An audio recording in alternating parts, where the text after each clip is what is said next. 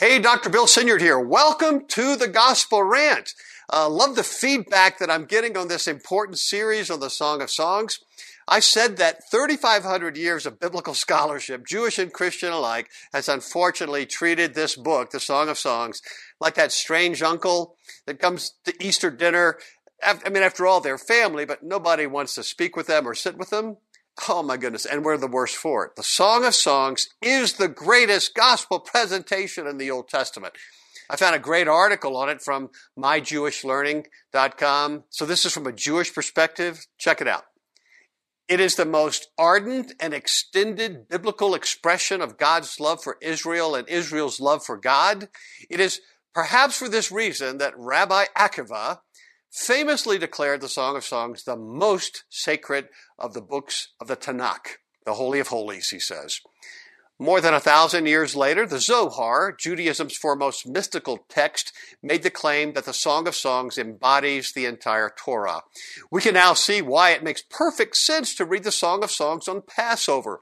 The saga of the exodus from Egypt and the subsequent revelation at Mount Sinai is reminiscent of a larger than life love affair, complete with forced separation at the hands of the villain, Pharaoh, gallant rescue, the Exodus, and eventual marriage entering into the covenant at Sinai. Isn't that interesting? Uh, and I've been saying this, is that the giving of the law at Sinai is, is similar to the marriage ketuvah, the covenant. It's a marriage between God and Israel, God and his people is that motif, that trope in the Old Testament. All right, back to the quote. In fact, read this way, the Exodus narrative, listen, becomes so romantic Oh, I bet you didn't hear that in Sunday school, that it makes one expect a happily ever after, at least until one turns the page to the golden calf story. In reading Song of Songs on Passover, Jews are simply rehearsing, albeit in a very different key, the same story of passionate love, threatened, rescued, and ultimately consummated. It adds emotional charge to the celebration of Passover. And emotional charge, meaning romance, feeling loved, being loved by God, a pursuing God who rescues and saves and weds and purifies. I think we miss that. Most of us evangelical Christians miss that at Passover. But listen, it's not just for the Jews. It's the most ardent expression of God's love for the church, for you and me, if we're only willing and ready to hear it. And that's what we're about here in this series. So welcome to the Gospel Rant. Well, good day to you. It's Joel with The King Country dropping in to let you know that our brand new film, Unsung Hero, is in theaters now. It's Luke here. We've teamed up with the creators of Jesus Revolution to bring you this adventure of a lifetime. It's a powerful, true story about a family uniting, growing in their faith, and facing the impossible together. In theaters now, unsunghero.movie for more information. Rated PG, parental guidance suggested. What impacts you every day? There is one book that influences almost every aspect of our lives. Museum of the Bible reveals the Bible's impact on your favorite musicians and artists, the way we measure time, social justice, our national monuments, and more. The Bible's impact is all around you. Discover how at museumofthebible.org/impact.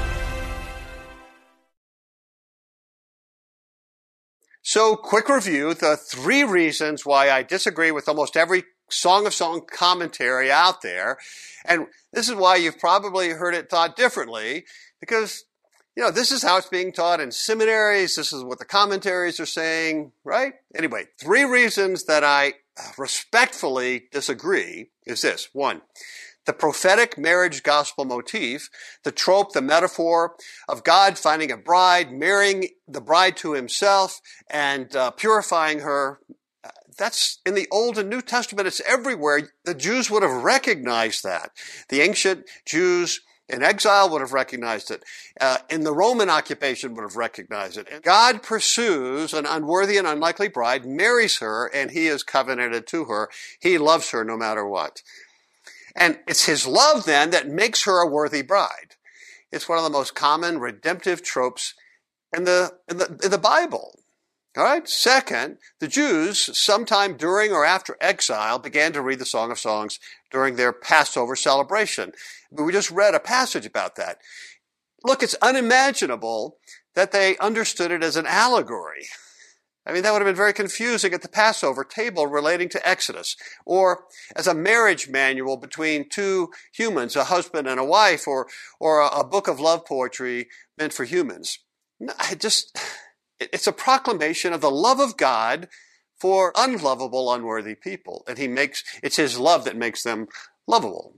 And third, in the ancient Near East, the song fits into the well accepted tradition and style of love songs, that genre, poet, poetic love songs. And it looks like so many other street love songs that we have found throughout the Fertile Crescent, from Sumeria, a thousand years before the Song of Songs, Akkadian, Babylon, Egypt. Regular folks would have recognized the poetry, the imagery. They would have likely sung it for generations all ages, by the way. So it makes so much sense that if God wants to communicate his love to real people, that he would do something like that. He would incarnate popular, familiar, well-known love ditties to communicate his love to, to regular people. It just makes sense to me, right?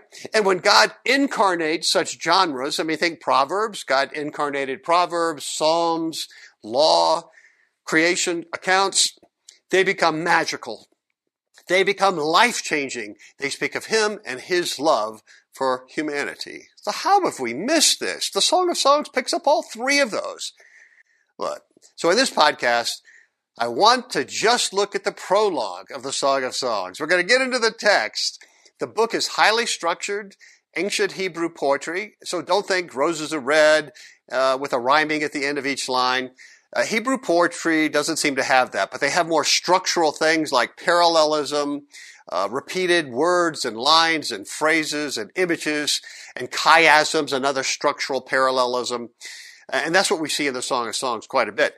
So let me give you an idea. In the Song of Songs, imagine a pyramid, overarching structure, right? A, a, a V think of it lying on its side and and the the wide part of the pyramid is is at one point the prologue and it's balanced at the opposite end of the book by an epilogue. So you have a prologue parallel to an epilogue. Then movement 1 parallel and balanced by movement number 7 then movements 2 and 6 3 and 5 and they're all literally moving to the point of the pyramid which is movement 4 the amazing marriage celebration. Of the, some of the greatest love poetry ever penned between the king and this unlikely queen. Me, you. And even in that pinnacle, in that pyramid pinnacle, at the tip, there's arguably a pinnacle verse of the entire collection of 117 verses, where the king is adoring his bride from head to toe, and he just seems to can't help himself but cry out, All beautiful you are, my darling. There is no flaw in you. Yeah. And so the mystery, right? The, the thing that drives the plot, if you will, of the poetry, we know she isn't perfect. She says so in the first movement. We're going to get to that. This is a scandalous marriage. She is unrighteous. He is righteous. And it seems like everyone else can see it, including we, the readers, except the king. And in his eyes, she's stunning. He is tripping over himself in love of, with her. He's, uh, he sees her as amazing and perfect, right? He can't love her any more than he does right now. He can't love her any less, far more than anyone else has ever loved her, and frankly, any, a lot more than she's loved herself. So who does the king's love scandalize the most? You guessed it, it's her. She can't believe it. I mean, to speak modern neurology, she can't. Her midbrain, her critical inner voice says, she's not worth this. She's not that beautiful. The king deserves better. What are you thinking? He's going to find out. He's going to find those dark little secrets. And by the way, that's part of the driving plot. You'll see what I mean. So she struggles to believe it, to trust it, to let her emotional defenses down. I mean, if you can do that, and to safely enter his, his love. She just can't seem to do that until the very last movement. I, I remember teaching this one time, and a, a nice middle aged lady just couldn't seem to get it. Um, if you knew her history, I think you would see why and know why. But she was ready to, to believe that God loves Israel, corporate, and God loves the corporate church, the historical church, but not her. Um, she just couldn't go there. You know what? She's not alone. In my 30 years of ministry, I've found that this is a common struggle. Um, not just women, but definitely with women. The church is filled with Christians who believe Jesus loves them. They can check that box. Their prefrontal cortex goes, yep, Jesus loves me, the cross. They can answer that question affirmatively. But the rest of their brain, the brain that's in control of all of their emotions, their fear cycle, uh, just doesn't believe it and tells them regularly. So, you know what I'm saying? So you can believe your spouse loves you, your partner loves you, but if you don't experience that regularly, do they love you? And, and, do you feel loved by them? So knowing it and experiencing it are two different things, right? Um, and a couple reasons for that. All right, let me. This is this is worth going into in some depth. I want you to hear this. There's a couple reasons you may not be feeling loved. One is maybe your spouse or partner is giving you a reason to say that. Maybe they're distracted or distant or uninvolved, or frankly, maybe they've grown tired of you or fallen out of love, right? Um, or maybe you've done something to offend them. Maybe you've disappointed them. And so there's been a separation and you're not experiencing their love. Or maybe it's in your brain. Uh, they may be pursuing you. They may be trying to love you, but your brain has checked out. Why? It's so normal. Please hear this. No judgment. Nothing has hurt you more than love gone badly. Betrayal, abuse, affairs, lies, breakups, uh, abandonment, previous relationships, uh, all the way down to how your parents treated you your first year. We even know now you're the third trimester when you were in the, your mother's womb. Uh, and so your brain puts up emotional boundaries to keep you from getting hurt again. It's how you're made. And those same boundaries can keep you from experiencing love. It's not being broken, it's just being human in a harmful world. So if you were orphaned or experienced abusive or indifferent or checked out parents or caregivers or abandonment or chronic abuse, bullying, racism, or pretty much any other ism, you, or you went through dating as a teenager, some of the most abusive stuff going on, uh, uh, or you have a wide variety of mommy and daddy issues, your brain may be stuck in what attachment theorists refer to as avoidant attachment style. I mean, you get the idea, right? Again, you're not broken. You're normal in your context with your history. And your brain is designed to keep you from getting hurt again. So it's hard for you to trust love, to trust lovers. Not free and embrace. You can't seem to let yourself go, except during the euphoria of intimacy when dopamine and oxytocin just overwhelm your brain's cortisol drip and uh, you know the fear cycle but but you'll you notice the fears come back quick enough uh, maybe too quickly. So what can change things? I mean you can't just choose to stop that right? You would have. What can push against maybe decades of brain programming? Well here's the gospel presentation. The king's love is that powerful. And not just knowing about the king's love. Satan knows about it, but it hadn't done him any good at all. It's the experience of the love of the king that changes things, that rewires the brain and makes even the most abused and abandoned PTSD victim feel safe for a moment, accepted for a moment in the king's arms and kisses. It's so sophisticated. Paul got it in Ephesians 3. Listen again. For this reason, I kneel before the Father, from whom his whole family in heaven and on earth derives its name. And I pray that out of his glorious riches he may strengthen you with power. So this is a God-sourced power through his spirit in your inner being. It's inside of you. It's being uh, tunneled through to you so that Christ may dwell in your hearts through faith. And I pray that you being rooted and established in love may have power. There's that power again together with all the saints to grasp how wide and long and high and deep is the love of Christ. And to know this love, to get this love that is, that surpasses knowledge, meaning it is bigger than your prefrontal cortex, that you may be filled to the measure of all the fullness of God. Man, that's a wholeness of, of relationship, of love. Now to him who is able to do immeasurably more than all we ask or imagine, according to his power, that's the third time his power is mentioned and considered necessary for me to experience his love. It's at work within us. To him be glory in the church and in Christ Jesus throughout all generations forever and ever. A power from God through the Holy Spirit by faith in our, in our inner being in order that I can even begin to, to feel love. Otherwise, if I don't get that power, I can't feel the love.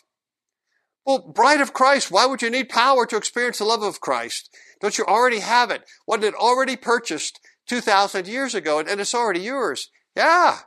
It's your brain. It's broken. It's all twisted up. It's bruised. And the protective strongholds are preventing you from getting the good stuff. You're not alone. All of us. So you can't just turn a switch, a valve, or some lever to, to stop the, the, the, boundaries. It's largely subconscious and very powerful chemicals are running it. You can access, though, an intentional power from God, not within you. Isn't that good news? From God that is programmed, designed to fight against and tear down those strongholds, those protective strongholds. And that's the part of the gospel. And it's there, it's accessible to you because you're the bride of Christ. You're the bride of the great lover king. And all of us need that God sourced power to even begin to feel the height and width and length and depth of the love of Christ for us. Because our brain has over the years and decades erected emotional and relational strongholds that have to be crushed, torn down in order that it would stop pushing love and lovers away. Such good news for the beat up, the PTSD, the shame, the unlovable, the frightened people, terrified people like us. We're not alone. We're not even in the minority. That is most of us to one degree or another. It's either that or denial, I say to people. And, you know, if, if you're listening to this, you're probably among the number uh, and recognize it, right? And you want more. Me too. Well, maybe you've been told that the problem is your faith. You just need more faith. Whatever that means. Or you just need to trust God more. Well, again, what muscle group are you going to do there? Or just stop being afraid of love. Just, just do it. Again, but what about stop running? Listen, here's the great and good news. You can't do it. This is your brain that's fighting against you, right? If you could have done it, you would have, right? I, I trust you for that. So listen, this is true for even the most abused and cautious and mistreated person out there, uh, chronic abuse. You can't do it either. They can't, and neither can you. But God's love, the King's love, can make you feel loved and can make you a lover of Him again. It can make you trust. It can make you feel safe in His arms.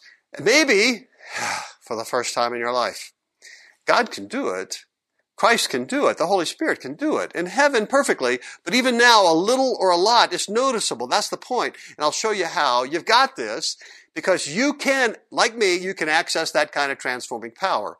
This is not just some erudite, theological, philosophical nicety. This is good news. It's, it's, part of Christianity. You can begin to grasp the height and width and length and depth of the love of Christ for you and for others, no matter how badly love has beat you up and held you down, no matter what you've done or what's been done to you, no matter how much you've been loved or not loved. What impacts you every day? There is one book that influences almost every aspect of our lives. Museum of the Bible reveals the Bible's impact on your favorite musicians and artists, the way we measure time, social justice, our national monuments, and more. The Bible's impact is all around you. Discover how at museumofthebible.org/impact. Hi everyone. If you've been injured in an accident that was not your fault, listen up. We have legal professionals standing by to answer your questions for free. Call now and find out if you have a case and how much it's potentially worth. Call 800 497 4410. I'm here with spokesman John Wolf. So, John, tell everyone listening who should call right now. Well, Maria, first off, thank you for having me here. It's always nice to answer the listeners' questions. Now, as far as who should call in, Anyone who's been injured in an accident and think you deserve compensation, give us a call right now. 800 497 4410. You'll find out if you have a case and how much it's potentially worth. Thanks, John. You heard it, folks. Take advantage of this opportunity and call now. 800 497 4410. Advertisement sponsored by Legal Help Center may not be available in all states. All right, so back to the prologue. I said I was going to get there. Well, you've seen the ads. You know, I used to weigh 500 pounds, but since I've been on this weight be gone products, I'm now the size I was when I was a teenager. Or I was failing math until I did calculus R us, and now I have offers from top Ivy League schools. It's the before and after sales technique approach. The prologue, verses 1 to 4, the very front of the book begins with the after picture. Jewish poetry, what do you do? The queen. That's her testimony. It's a, it's her being ridiculously vulnerable in front of the world. She's being transparent. She's being, uh, let me see, embarrassingly uh, telling us about her desire to be with her lover, with the king. We, we get a snapshot of what she's feeling in this euphoric intimacy. She wants to feel more of his love. She wants to be more in his embrace. In fact, she pleads with him. He's right there to take her into his bedroom. Look, don't be offended by this. This is love poetry, ancient love poetry. This is beautiful stuff. They're already husband and wife, no matter what you've been told. They're husband and wife. And look, this is pure and a powerful love that has caused a transformation in the queen. I want you to remember this snapshot as we go through the Song of Songs. The very next movement, it'll shift from first person uh, praise, God, I want the lover to, what's wrong with me? We'll see where she begins. We we'll see where she comes from, um, where the king found her. And listen, she has changed. I'm telling you, this is a great picture of someone in the embrace of a lover, or for our purposes, in the embrace of God. You with me? The biggest change, she trusts him. She trusts anybody. Uh, he, he, she trusts his love. In fact, she's trusting love itself. She'll say it's, it's stronger than even death. Something's happened. I want that. I want that more. I suspect you do too. All right, just listen to her. Let him kiss me with the kisses of his mouth. For your love is more delightful than wine. Pleasing is the fragrance of your perfume. Your name is like perfume poured out. No wonder the maidens love you. No wonder everybody loves you. Take me away with you. Let us hurry. Let the king bring me into his chambers. Then she switches to a royal we. It's fascinating. Well, why? And by the way, other commentators, if you go literal or of love poetry or allegorical, they kind of choke on this, but not if you understand the ancient love songs that were around there. The bride becomes the queen. For a moment, she, she can speak royally, you know, the royal we. And so we're used to it in other love poetry. And so she cries out, we rejoice and delight in you. I love it. We will praise your love more than wine. How right they are to adore you. That's everybody else. Do you hear the vulnerability? So next time we're going to jump into movement number one. You'll see the transition starting at verse five. I'm calling it the victim's tale or victim's story. The queen is such a real, believable 3D character. You could, you can imagine her in any major motion picture today. It's, she's relatable. She's tragic. She's, I think, I think will resonate with her. She could be very much alive uh, in our families, our churches, our homes, our bars, our workplaces, alleyways, health clubs, mirrors. I think you'll see. Take heart, child of God.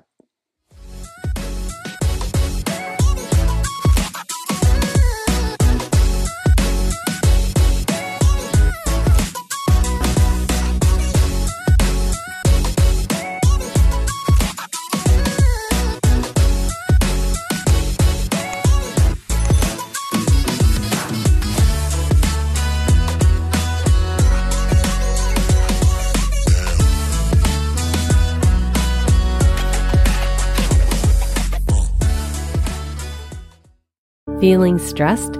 let's take better care of you. I'm Bonnie Gray, the host of Breathe, the Stress Less podcast. Subscribe at lifeaudio.com.